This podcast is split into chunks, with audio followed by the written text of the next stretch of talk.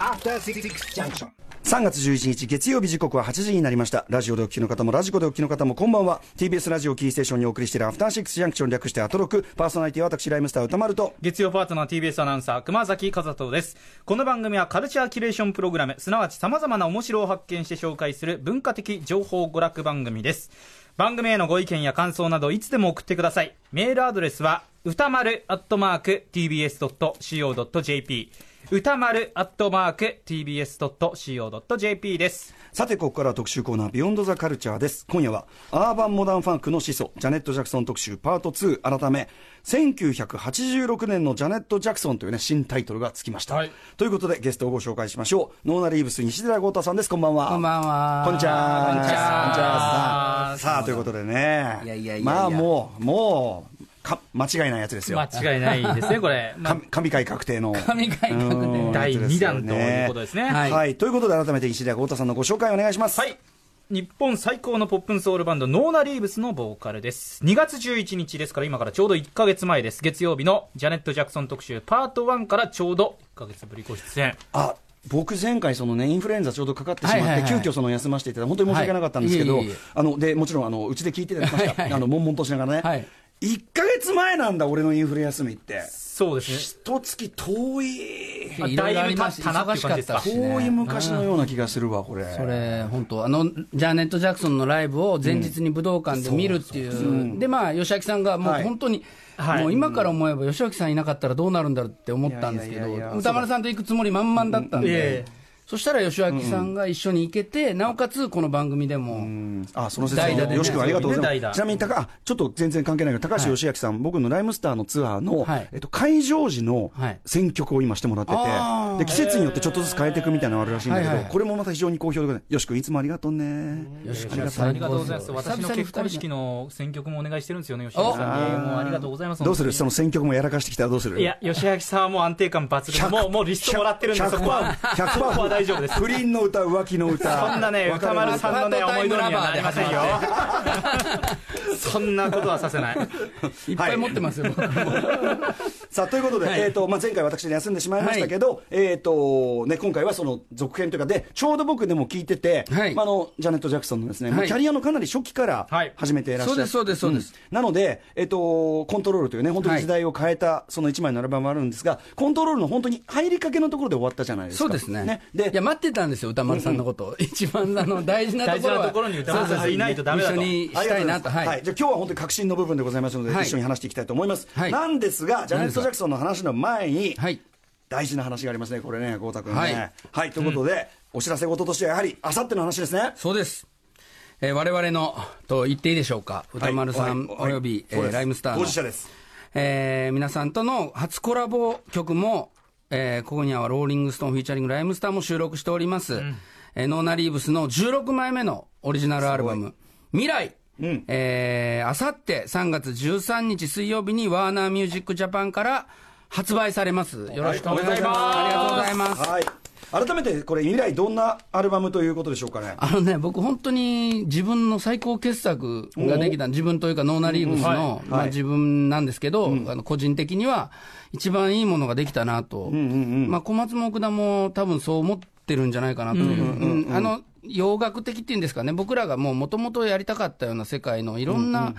あのーあーパッケージ、あそうです出来上がったの初めて見た。白番もらってたんだけど。は、はいはい、そうなんです。で、あの、本当に曲ごとの、なんかその、なんていうのかな、針の振り方が、あの、すごく極端で、はいはいそこがなんか自分たちにとって、あ、ここまでできるようになったんだなという、アルバムですね。いやー、素晴らしいっすよ。あの、毎回毎回もうもちろん素晴らしいけど、はいあの、今回あと歌詞のなんていうかな歌詞の深みの部分っていうところでもさらになんか、ありがとうございます。すごいこう、あの、増してると思いますし、はい。あとやっぱりその、あの、一緒に曲作ってても思いましたけど、はい。やっぱりね、バンドとして強くなってる、またさらに。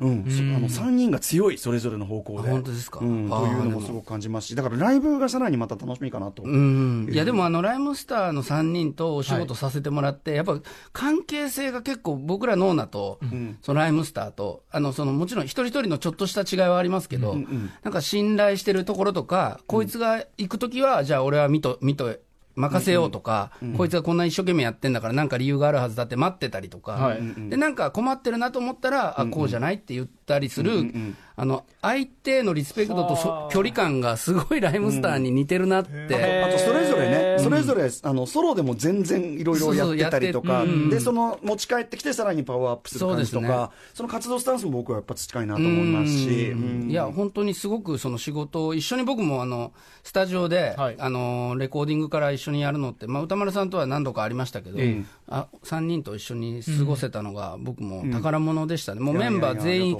大喜びで。い。いやでもね、楽しい曲できましたね、いい曲ではい、きましたね、ありがとうございます。はい。それで、来週の19日火曜日には、夜7時からライブダイレクトに、ノーナリブス全員、プラスあの富田譲さんのおー。4人で来てですね、まあ、藤井隆さんともいろいろあの仕事もされてますけど、まあ、僕らのもう、まあ、先輩の、えー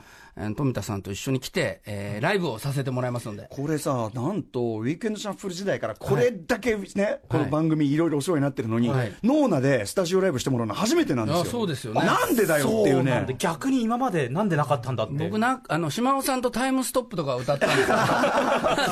米、米クラブとか。そういうのはあるんですけど。それはあるけど、あの初めてね。ノーナの3人でとしてあの小松もドラム持ち込んで、ん完全なライブするんで、ここで。最高。へちょっと熊崎君、僕のことちょっと好きになってくれるかもしれない。19日いや、めっちゃかっこいいから、熊も崎君がびっくりしてくれたらいいなと。ねはい聞いてます？19日ちょっとここ来られたら ちょっと今今手帳見今て手帳を見てよ手帳開きましたからね。はい、楽しみです、これもね。はいはい。こということで、えっ、と、まあ、あの、そこでね、またそのスタジオライブかましていただくということで、えー早速なんですが、その未来からぜひ一曲、あの、この間僕あの、あの、そうです新曲、ねいや。蔵出しの時にいられなかったんで、はい、ぜひあの曲かけましょうよ。ビデオも発ビデオね、ミュージックビデオ、今絶賛、そうですねそうです。あの見てください。閲覧中でございます。はい。YouTube でもね、見れま、YouTube ですね。ますからもう本当にいい思い出で、まあれちなみににビデオの話もしましょうよ。あれ作ってるのほら、すごい若い砂さ。川太一君っていう子で、えっと、にに子でっていうのもあれですけど、22歳なんですよね。2歳で、だからもう本当に、おうちの親父と俺の年齢差と同じなんですよ。23歳の時の子供なんで、僕、あの、親父のね。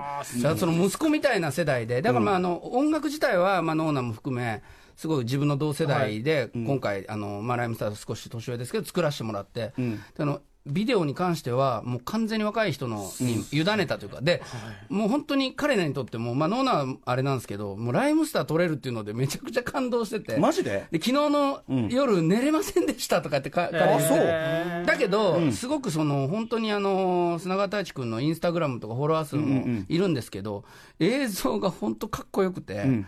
でいろんなビデオをこれからも作って、どんどんどんどん、まあ、ノーナも出てくるんで、はい。あのライムスタートのあの今夜のはローリングストーンもそうなんですけど、これからもちょっとアルバム曲ビデオもた、ねうん、アルバム曲のビデオがポンポン。出てくるんで、全部太一君に任せてるので、それも楽しみにしてもらえれば。いや、そのね、フックアップもかっこいいなと思って、あすごく。はい。そしてビデオもすごい仕上がりすごい。もちろん映像もかっこいいし、はい。かっこいいと同時にこの曲のさ、はい。うん今夜ローリングストーンっていう、まあ要ははい。結婚式の二次会で。ままさにですよ。そうまさに。結婚式の。結婚式の二次会で、はい。あの、あの、まあおっさん、おっさん、おばさんたちが、あの、キャッキャッキャッキャやってるっていう、はなんかその可愛い感じもちゃんと出てて、自分で言うのもなんですけど、はい。あの、おっさんずラブな感じが。6人で。もしくは老害可愛い感じが出てると思いますんで、はい。ぜひぜひ、えービデオも見てください。はいということで、じゃあ曲紹介お願いします。はい、あさって13日水曜日発売ノーナリーブスの最新アルバム未来に収録。今夜はローリングストーンフィーチャリングライムスター。はい。ということで、えー今夜はローリングストーンフィーチャリングライムスターのノーナリーブスのニューアルバム未来に収録されているこちらの曲聴いていただきました。途中のね、万丈使いもね、非常に斬新な、あーありがとうございますさにかき鳴らせ万丈でございまして。富田譲さんが、あの、バンジョーを弾いていただいて、ほん本当のバンジョーを弾いてくれてるんで。これはフレッシュでしたね、はいこういう、こういうパーティー感の醸し方あるかっていう結ね。構ね、あの、僕が出すアイディアを、まあ、富田さんもプロデューサーなんで、まあ、この曲ではノーナリーブスとライムスターでプロデュースというか一緒にやってますけど、なんかね、あのーダメっていうことも多いんですよ、富田さんが。うんで、俺がなんとなく、これバンジョー入れたらかっこよくないですかって言ったら、いいねってなって、あ 採用されたってやってくるわみたいになって、でもう本当にもう最初からすごい、すごいね。万丈弾けるのがすごいよね。めちゃくちゃ。ゃマンドリンとかバンジョーとか何でも弾けるし、打ち込みもできるっていう、はい。すごい。藤田ゆずさん、まあ来週もね、はいスタジオライブ来ていただけるということで。はい、富田さんの声も聞けます、来週。はい。はい、ということで、えーお知らせの後は特集、1986年のジャネット・ジャクソンスタートです。After Six Junction 時刻は8時16分です TBS ラジオキーステーションに生放送でお送りしていますアフターシックスジャンクションこの時間は特集コーナー、 Beyond the Culture をお送りしています。はい、ゲストはノーナリーブス西寺郷太さんです。えー、ということで、本編よろしくお願いします。よろしくお願いします。さあ、ということで、さっさと本編いきましょうかね。そうですね。はい、今夜はアーバンモダンファンクの始祖、ジャネット・ジャクソン特集パート2、改めまして、1986年のジャネット・ジャクソン。はい、えー、ということで、このパート2に、はい、あえて1986年のジャネット・ジャクソンというタイトルを改めてつけたのはなぜですか、はい、えー、今回、まあ、いろいろ、まあ、アトロクで、これからもジャネットおよび、まあ、音楽のの話したいなと思ってはいるんですけど、はい、あのー、1985年、まあ、1986年って、この辺りの話をいつもまあ歌丸さんともよくするんですけど、そのじゃあ80年代の音楽とか、90年代の音楽とか、70年代の音楽って、まあまあみみんな言うんですけど、うんうん、80s ポップとか、はい、でもそれって本当に1980年1月1日から、1989年の12月31日が 80s なのかって、まあ、そんなわけなくて、うん。はい、この私、80s 警察がね。80s 警察、そう、うん、あの実は世の中の変化って、80s だ、90s だって言ってる、その中盤に起こるんじゃないのかって、その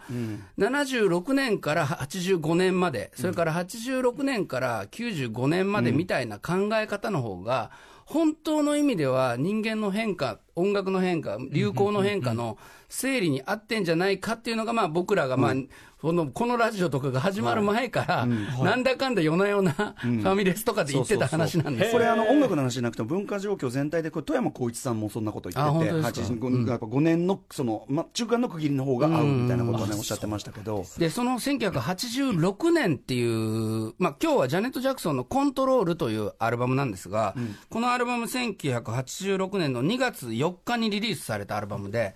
で、今、後ろでかかっている、この前の放送でも話したんですが、恋するティーンネイジャーっていうタイトルがね、放題ではついてますけど、What Have You Done For Me Lately っていうジャネット・ジャクソンにとっての、まあ、実質的なデビュー曲ですね。うん、あの、What Have You Done For Me Lately 最近あ、あんた私に何かしてくれたんかいなと、うん、何もしてくれてへんやんっていう、うん、まあ、歌なんですけど、はいまあ、これが、まあ、恋するティーンネイジャーっていう放題がついているのが、はい、まさしくこれがもう昔っぽいっていうか、うんうんうん、実際この曲聴いても恋するティーンネイジャーっていう放題つけるような曲では本当はなくて。うん、だからもうな中身全然関係なく日本のね、レコード会社あの、実はこの、えー、85年のジャネット・ジャクソンってどんなことが起こってたかっていうと、はい、あの、ナショナルのマックロード、ハイファイマックロードの CM で中村雅俊さんと踊ってるんですよ。ああ、なるほど。で、1984年からナショナルのマックロードの CM にジャネット出てまして、それなんで出てたかっていうと、まあ、結局はマイケル・ジャクソンの人気のバーターといいますか、あやっぱり妹だということで、そうなんです、うんうん、もう84年のあの CM なんて今、YouTube で見れますけど、うんうんはい、ひどくて、うんうん、赤いジャケットに黒いあの、ピチッとしたズボン履いたジャネットが、最初顔隠して踊ってるんですよ。うんうん、で、ジャクソンってまず出るんですよね。で、顔の隠した、あの手で顔を隠してるんですけど、両手で。それ最初目だけ見せるんですよ。うんうん、目は結構マイケルとジャネットってそっくりなんで、うんうん、で、それでパッて見たらジャネットって出て、妹かいってなるっていう作りで。ひどい。で、なお、な、なおかつ、ムークするんですね、ジャネットが。もう絶対嫌だったと思うんですよ、本人は。ジャネット。お兄さんのね、なんで？っていう。みたいな。う。ん。もう、なのに、でもその、え、テレビの CM を、うん、中村雅俊さんという日本の、その、大物俳優と、はい、まあ、ジャネット、まあ、レベルと言ったら変ですけど、その当時のジャネットの人気で、うん、日本でそんな CM ができるっていうのは、やっぱり、スリラーが大流行してるマイケル・ジャクソンの妹だからっていうのは確実にあった。で、その1985年に、あの、ナショナル VHS で S のデッキで、の宣伝で CM に出てたっていうのが85年のジャネットなんですよ、なるほど。うん、だからもうかなり芸能的なというか、で、なおかつこの曲、えー、スタートアニューっていう曲が、日本で作られた楽曲で、鳥山裕二さんという、まあ、今度あの僕、今日あさってか、うん、えー、鈴木雅之さんの「ファンキーフラッグ」っていうニューアルバムが出て、うん、で僕がプロデュースしてる「バズーカ」って曲が入ったり、うんうん、あと松尾清さんだったり、うん、あの布袋寅泰さんだったり本間明光さんだったりでもうすごいプロデューサーが並んでるんですけどでその中にこの鳥山裕二さんも入ってて、うわジャネットの曲作った鳥山さんと一緒に入るやんみたいなことも、まあ、ちょっと僕も最近発見してえっと思ったりもしたんですけど、そんなぐらい日本人が作った歌を CM ソングを歌ってたっていうのが85年の。なるほど、まだまだだから世界的には全然無名そうなんですね。で、1986年になったはい1月13日に、What Have You Done For Me Lately が出た。これがまあ前回の放送の最後の方に言ったんですけど、プロデューサーであるジャムルイスという方が、その、ま、ジャネット・ジャクソンのコントロールっていうアルバムを作り終わり、あ、終わった終わったと。ほんならもう次の自分のソロアルバム、自分たちのソロプロジェクトを進めようっていう時に、あジョン・マクレーンという、あのーディレクターから、マイケル・ジャクソンの今のね、マイケル・ジャクソンエステートにもいる、もう本当に家族からまあ信頼されてる人だったんですけど、いや、もうちょもう一曲ないのかと、あの、シングル曲になるようなって、いや、もう渡したよ、全部できたし、で、ジャネットも実際 LA 帰ったやないかと、ミネアポリスというね、街で作ってたんですけど、でもじゃあもう何でもいいから一曲もうくれと。これではもう一個あのチェンジしたジャネットを見せたいんだと、だからまあ僕は作っ僕ら作ってた曲あるけど、どうせダメやと思うけど、渡しますよって言ったのが、この What Have You Done For Me Lately? で、これがいいやんと、まあ、This is it って言ったとか言わないとかいう嘘がありましたけど、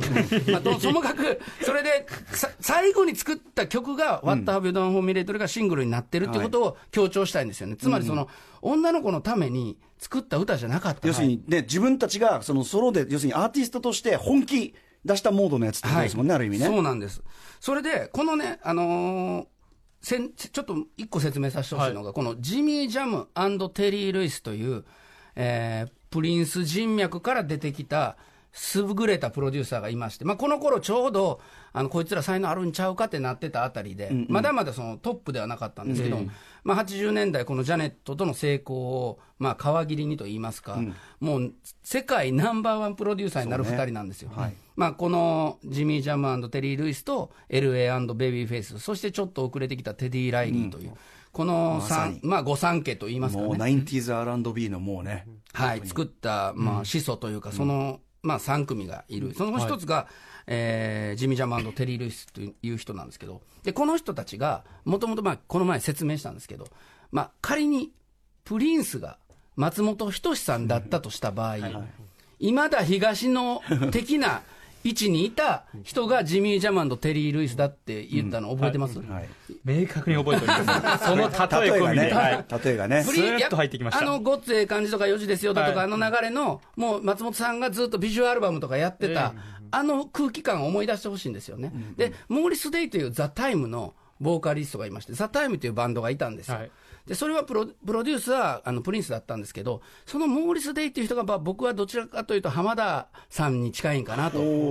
まああの、陽気なキャラクターで、うんはい実はそのザ・タイムっていうグループは、そのミネアポリス周辺のジミー・ジャムらの地元の町で、まあ一緒にセッションなんかしながら、プリンスと仲良くというか、まあまあ、一緒に上がってきたメンバーだったんですけど、まあプリンスがまず群を抜いて最初に成功した。で、仲間たちを引き連れて、お前らにも曲作るし、お前らもええからって言って育ててたのが、まあ半分弟分であり、まあライバルでもある、そのザ・タイムというグループだったんです。で、このザ・タイムをね、このジミー・ジャムさんはキーボーディストなんですよ、主に。で、テリー・ルイスさんという人はベーシストなんですけど、まあ、これすごくなブラックミュージック好きな人ならよく知ってるエピソードなんですけど、プリンスからある時解雇されるんです。はい。そんな可愛がられてたのに。うん。可愛がられてたのに。えうん。これね、この、このザ・タイムっていうグループ、今から思ってもものすごい、まあさっき言ったような松本軍団的な、才能のねも。う板尾さんもいる、香港さんもいる、はい。もうみたいな、ものすごい、もうみんな面白いみたいな。あの、ね、今田さんもいる、東野さんもいるみたいな。すごいメンバーです。すごいメンバーだったんですよ。で、なおかつそのジミー・ジャム、あのテリー・ルイスは、その中でも特に、まあ目立つぐらいすごい二人組やった。でも、ある時、1999ツアーっていうツアーで、あの、プリンスが全、せ全国回ってまして、アメリカを回ってまして、で、その時にね、ちょっと何日かオフの日があったんです。1日だけやったって言われてるんですけど。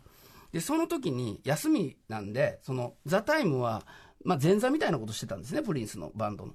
で、一緒にツアー回って、まあ、忙しいな、あ、忙しい、人気出てきためっちゃ、マクドナルドでも追いかけられたで、とか言って言ってたんですけど、そしたら、あの、うわ、あの、休みの一、日一日あるやんっていう時に、SOS バンドっていう当時のはい。バンドから、ちょっとジャジミー・ジャマンテリー・ルイス、ちょっとプロデュースしてくれませんって、いや、めっちゃ忙しいんですよ。って、うわ、一日だけ空いてました。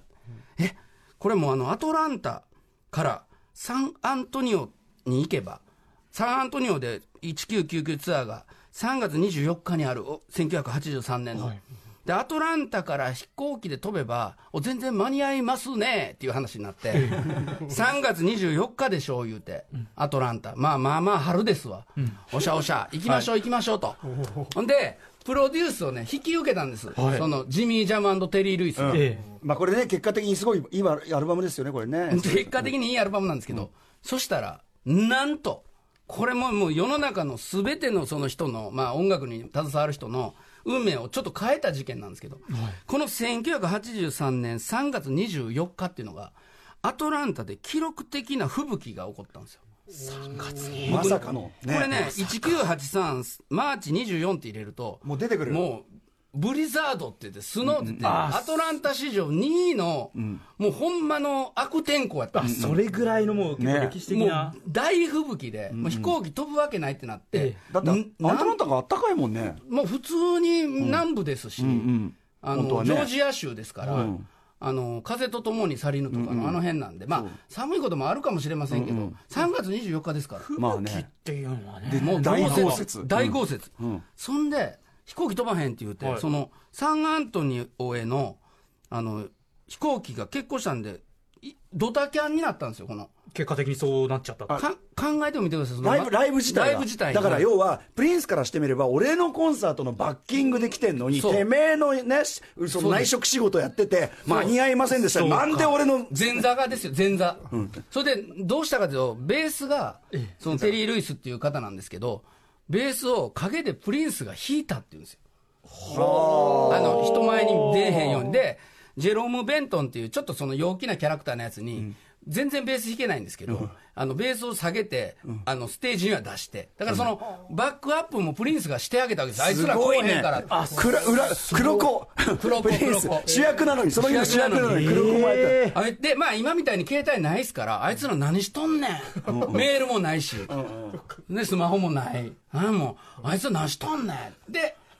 どうせ女のとこでも行っとんねろって言って、アホやなあいつら女好きで、しょうもないで。ってプリンスは言うたらしいんです。はいその時は。はい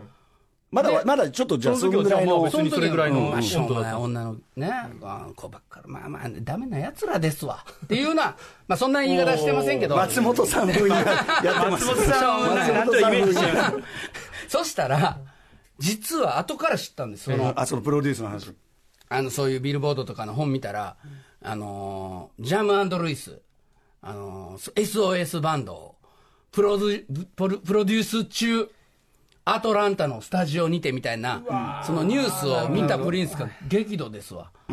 なんやと、お前ら、プロデュースってもう他の仕事して、俺の仕事を穴開けて、やめてまえって言って解雇されたんです。なるほど。1983年3月24日の吹雪でこのフライトタイムプロダクションっていう、まあまあ飛行機のね、そのフライトタイムプロダクション。はい。まあそ、そんなような名前の、えーチームを作ってるんですけど、彼らはね、まあその、マーク、ロゴマークが豪雪の中、その歩いてるような、雪にもう、あの、靴が、こう、もう埋まってるような、はい。そういうロゴなんですよじゃあ、その、あれにちなんでるんだ。ちなんでるそれがあるか、豪雪があったから生まれた。そう、それでもう、困った困った、どうしよう、もう仕事なくなってしまった、もうぜレギュラー全部降ろされたってな話ですよ。タレントからしてみれば。しかもね、その大御所しくじっちゃって、もう。そうそう、1999慕って年、たあい1999ツアーも途中でだからもう、代わりが入り、もう、どうしようっていう時の、まあ、ジミー・ジャムテリー・ルイスという人の状況。つまりそのプリンス一派を破門された。はいそれと、1980、まあ4年まで5年までの話って、この前回もしましたけれども、まあお父さんとお父さんのマネージャーのもとで、まあジャクソン家の中で、まあ、まあ好きな男ができて結婚しますみたいな感じで駆け落ちみたいなして結婚したけど、まあ、まあ相手がドラッグ中毒のジェームス・デバージ、デバージのグループの弟に当たる人ですけども、それでもう、あんだけさん反対したやろっていう中で、ボロボロになって離婚したジャネットは、もうやっぱりもうお兄ちゃんの力を借りるんではなく、えー僕、私はミネアポリスに行って、ジミー・ジャムとテリー・ルイスと共に新しいアルバムを作りたいって親父に言って大反対される。親父はフィル・コリンズにプロデュースしてもらえ。まあ白人のプロデュースしてもらえという、絶対嫌や。おお父さんの言うことなんて聞かないと言って、ミネアポリスに行って、まあ、作ったっていう、だからこれは、ジャクソン家を、まあ、ある意味破門されたジャネットと、プリンス一派を、まあ、破門された、ジミー・ジャマンド・テリー・ルイスによる、アルバムがこのコントロールなんです前回僕ラジオで聞いててこのくだりで、はい。はい、あのジャクソンジャクソンのねお父さんが、はい、あの その可愛いさ箱入り娘のジャネットを、えー、そのプリンス元プリンス一派のやつと組ませるのに反対するくだりのさ、うん、あんなあんなエロいチームと。おっしゃってました。いやいや本当にまあお父さんからしたらそれ勘違いしてもしょうがないと思うんですなんでちょっと次にかける曲「ナスティ」っていう曲をかけたいなと思ってるんですけれども、うんはいはい、ジャネット・ジャクソンのコントロールに入ってる曲なんですが、これ自体が、もう本当ね、あの、ナスティってまあ、なんつうの、まあ、悪い女と言いますかね。はいまあ、エッチっうかね。うん、まあ、まあ、ちょっと、そんな、あの、言葉を、あの、じゃ、マイケルも含めて、そう、その当時はね、使ってなかった、うん、ジャクソン家がね。じゃあエロ、エロチームとの合流さ、お父さんの危惧した通りじゃないですか、これ。そのお父さんからしたら、けしからんと。たまったもんじゃない。単純にもうけしからん。お母さんもそうなんですよ。なんかちょっと喘ぎ声とか入ってる、あの、ですよね、さ、アルバムの最後に。あのベイビーが、私のベイビーがと、うん、そのジャネットも、末っ子で一番可愛がってた、もう赤ちゃんみたいなベイビーが、あえでると。なんなん最低のアルバム作ったなってのが、お父さんとお母さんの判断なんです。でもそれが、結果、まあ受けたんですけど、じゃあちょっと、この新生ジャネットを決定づけた、はい、このナスティという曲を聴いてください。どうぞ。はい、ということで、ジャネット・ジャクソン、ナスティ。今聴いても、はい、すごいエッジな曲だなって思いますよ、やっぱり。ですよね。うん。本当に僕も、実はやっぱり、最初にこの曲を聴いた時には、まあ、ミス・ベイビーなんて呼ばないで、私はジャネットよっていうのを今言ってるんですけど、そういうセリフもひっくるめて、4月15日にこの曲は、えー、1986年の4月15日に出たこのセカンドシングルで、その、最初のシングルの恋するティーンネイジャー、いわゆる What Have You Done For Me Lately で出した世界が本気だったんだ、うんうん、めっちゃかっこいいやんってなったのが、このナスティだからだったような思い出があるんですけれども、えー、このナスティが出た、出るまでの世界っていうのは、やっぱりこういう音楽でヒット曲を出してる女性ミュージシャンっていうのが非常に少なかったんですよね。僕はその、まあ、前回もジャネットは出しのように音楽を、あの変えたと。で、マイケル・ジャクソンはキムあキムチなのか、プリンスは、えー、カレーなのか、まあ、これはどちらがどっちもいいんですけど、強い味ではないからこそ、ジャネットの影響って世の中にあんまり気づかれてないんだけど、今歌って踊る、まあ、例えばビヨンセにせよ、リアーナにせよ、アリアナ・グランデにせよ、もういろんな方々いますけど、ジャネットの影響を受けてない人はいないっていうのを証明するためにも、それまでのチャートを、まあ、説明しますと、大体あの年間トップ40で見た場合、えー、マドンナ、 Like a Virgin が1985年の2位、チャカカーンが I Feel For You が5位、えー、 Crazy For You が、ま、マドンナが9位、それからホイットニー・ヒューストンの Saving All My Love For You が23位、えー、みたいな、うんうん、えー、感じが1985年だとして、はい、で1984年はティナ・ターナー、愛の魔力、えー、フットルースのテーマだった Let's Hear It for the Boy、デニス・ウィリアムス、シンディ・ローパー、 Girls Just Wanna Have Fun、えー、 Time After Time、みたいな曲が流行ったのが1984年ですよ、うんうん。はい、1983年はフラッシュダンスのアイリーン・キャラ。ー、うんうん、まあ、あとユーリズミックス、 Sweet Dreams なんて曲がありますけれども、で、1982年はオリビア・ニュートン・ジョン、 Physical、うんジョン・ジェット、 I Love Rock 'n' Roll。うん、まあ、1981年に至っては、まあ、キム・カーンズ、ベティ・デイビスの瞳っていう、まあ、年間ナンバーワンなんですけど、うんうん、ダイアナ・ロスライオネル・リッチのエンドレス・ラブ。うんうん、で、これで、今言ったその、まあ、シングルで売れていた、はい、その、女の人たちっていうのを、まあ、データ上見ても、はい、歌って踊るっていうところまでいくと、マドンナぐらいなんですよね。ああ、なるほど。シンディ・ローパーや、まあ、ホイットニーは踊るっていうほどは踊らないというか、まあ、アクションはありますけど。あの、振り付けがバシッとついたような踊りね。その後ろにダンサーがついてっていう、まあ、ホイットニーも踊るっちゃ踊るんです。まあ、ちょ、そちょっと違う。まあ、歌手が踊りもするっていう。パフォーマンスの比重が高いタイプ、ね、高い、そうですね。で、マドンナ、じゃあもう、歌って踊りますやんってなるんですけど、マドンナも実は、その、この、 Like a Virgin とか、 Crazy For You、っていう曲は、どっちかというと人からもらった曲であり、その、ライクアバージンでなんかその、自分のスピリットを世に問おうみたいなことはなくて、金髪の女の子が自分のその魅力を、ビジュアル的な魅力を使ってのし上がるでっていう、そういうこう、攻めの姿勢はありましたけど、マドンナがもうちょっと社会的なこととか自分の歴史っていうのを歌い始めるのは、実は1986年のトゥルーブルーからで、パパドントプリーチっていう、あの歌で髪の毛をばっさり切って、あのパパにその説教しないでくれと、私は自分の子供は産みますよみたいな歌なんですけど、それは、実はあのヒットしたことで言うと、ジャネットより後なんですよね。だからやっぱりその歌って踊ってっていう世界を最初に流行らせた人、うん、で今みたいなナスティみたいな曲で、はい、あのほんたほんあのジャネットが歌詞も書いてますから、うんうんうん、そういう自分もソングライターとして大きく関わった上で、うんうん、プロデューサーと組んで自分の音楽をやるってやり始めたのはやっぱりジャネットが本当に初めてだっていうことを、まあ、それそのデータでも立証されてるんですが、ここでちょっとね「ウォーク・ディス・ウェイ」をかけてもらえますかね？後ろで、はい、はい、1986年最大のトピックは、まあ、今現在の音楽につながる話なんですけどヒップホップという音楽が、まあ、歌丸さんはね、もう何十年も続けられてきてますけど、うん、白人的ロック、ポップスっていうものを、それまでチャートの上位にいたものを飲み込んで、うん、凌駕していく最初の時代っていうのが1986年だと僕は思ってるんですね。はいはい、で、その最大のポイントは、この前の前身番組ですかね、えー、ウィークエンドシャッフルでも話したかもしれませんが、はい、ドラムのグルーブ管理にあるんですよ。ドラムっていうのは、それまでは生身の人間が叩く揺れとかためで、不規則な心地よさの中に、うわー、このドラムすごいな、心地いいなっていうのを感じてた。はい、生身の人間。これはもう、いまだに何の価値も落ちてないし、すごいことです。うんうん、だけど、この1986年のこのヒップホップ、いわゆるウォーク・ディス・ウェイというもののヒットも含め、ジャネット・ジャクソンの先のナスティや、それから恋するティーンネイジャーもそうなんですけど、うんドラムをまあ仮に人間が叩いたものであったにしても、サンプリングすることによってループで繰り返す。うん、で、コンピューターで打ち込んでる場合は、クオンタイズって、まあ、量子化っていうんですけど、一個一個を一つ一つの音として分離して、時間の空間を管理するデジタルで刻む音がマシンビートできっちりできるようになったっていうのが、この1985、6年の時代で、うん、まあ、ドラムマシンを押して流してそれで歌ってるっていう方は今までもあったんですけど、うん、よりダンサブルなそのサンプリングヒップホップ的な発想がリズムの基本になっていったっていうのがこの1985から86でこの、えー、エアロスミスの「ウォーク・ディス・ウェイ」っていう曲をロックバンドの曲ですよ70年代、それをサンプリングしたえー、ランディ MC のヒット曲が出たのも、うん、コントロールの後1986年の、まあ、7月に出たシングルなので、うんうん、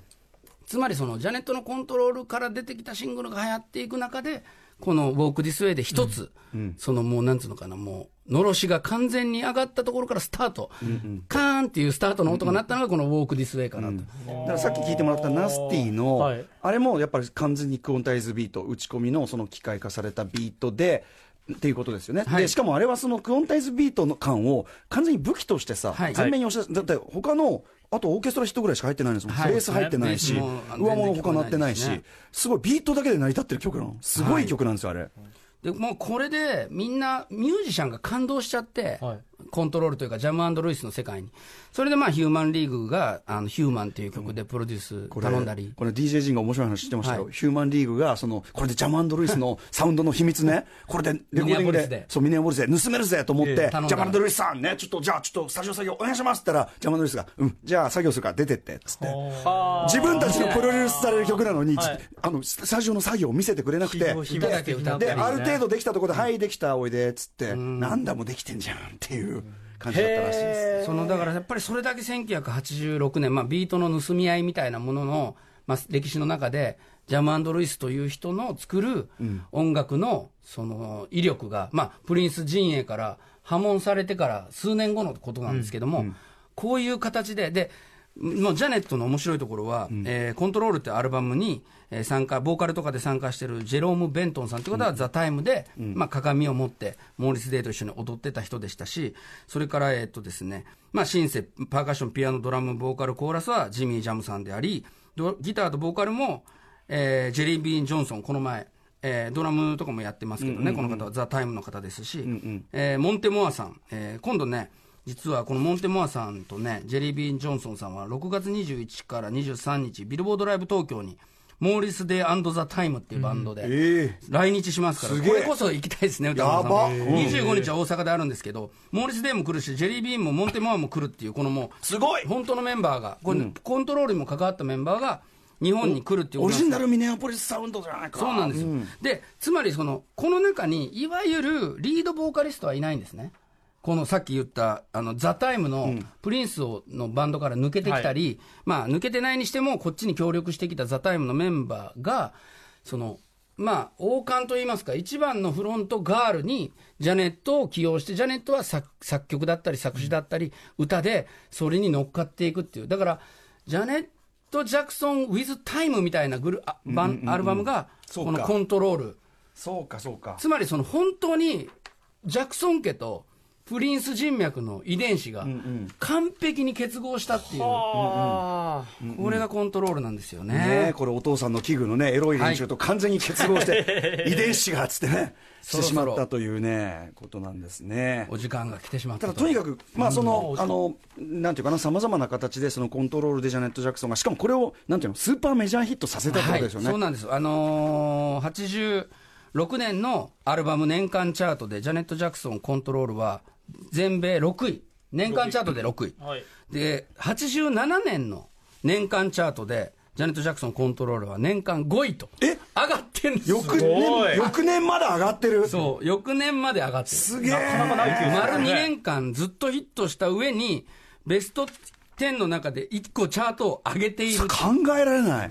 それこれぞモンスターヒット。長いヒットだったということで、ね、まあ、ああの彼女が戦ってた相手っていうのは、ボンジョビだったり、ポール・サイモンだったり、ブルース・ホーンズ・ビアンド・レンジ、U2、ヒューイ・ルイスなんかと戦って、ジェネシス、まあ、ビースティーも87年は3位になってるんです。だからまあ、非、非クオンタイズ組と、そうそうそうです。GG。トップとか、ジョン・クーガー、メレン・キャンプ、ハート、まあ、ホイットニーもいますけど。だか、ら主流はまだ全然クオンタイズ組、あの、非クオンタイズ組なんだけど。演奏組なんですけど。でもやっぱりビースティーボーイズ、まあ要するにランディ MC からの流れですよ。えーヒップホップ勢とまさに、えーそしてジャネット・ジャクソンが、だ今、今に至るそのヒップホップがロックを凌駕する、この時代に至る種を86年、この瞬間、プッと目が、土の中からプッと目が咲いた。ななので、この86年のジャネット・ジャクソン、コントロールってアルバムをぜひ聴いてもらいたいと。これ、この話突っ込んで、あの、理解したい方は、あの、ゴータ君の本をぜひ。はい、ジャネット・ジャクソンと 80s ディーパーたち正解写真集を読んでください。で、でね、またコントロールで終わっちゃったんですよ。はい、コントロールで終わりましたね。リリズムネーションまで行ってないんですよ、まだ。続けさせてもらっていいですか？続けてもらっていいですか？どんどん、どんどんね、途中の演技のね、味が濃くなってるから、どんどん時間がなくなる最高です、最高ですす。はい、ということで、ゴータさん、えー改めてお知らせことお願いします。はい、えーノーナ・リーブス、えーライムスターもフィーチャリングさせていただきました。えーアルバム未来、えー発表されます。あさって3月13日、水曜日ですね。えーそれと来週19日火曜日夜7時からのライブダイレクトに初めてノーナ・リーブス全員で出演、ライブさせていただきます。はい、ということで、えージャネット・ジャクソン特集パート2、1986年のジャネット・ジャクソンでした。パート3でお待ちしております。西寺ゴータさん、ありがとうございました。ありがとうございました。明日12日火曜日のこの時間は数々の名作アニメーションを手掛けてきました神アニメーター小田部陽一さん登場です。時刻は8時47分になりました。お知らせの後は来週18日月曜日の番組内容を紹介していきます。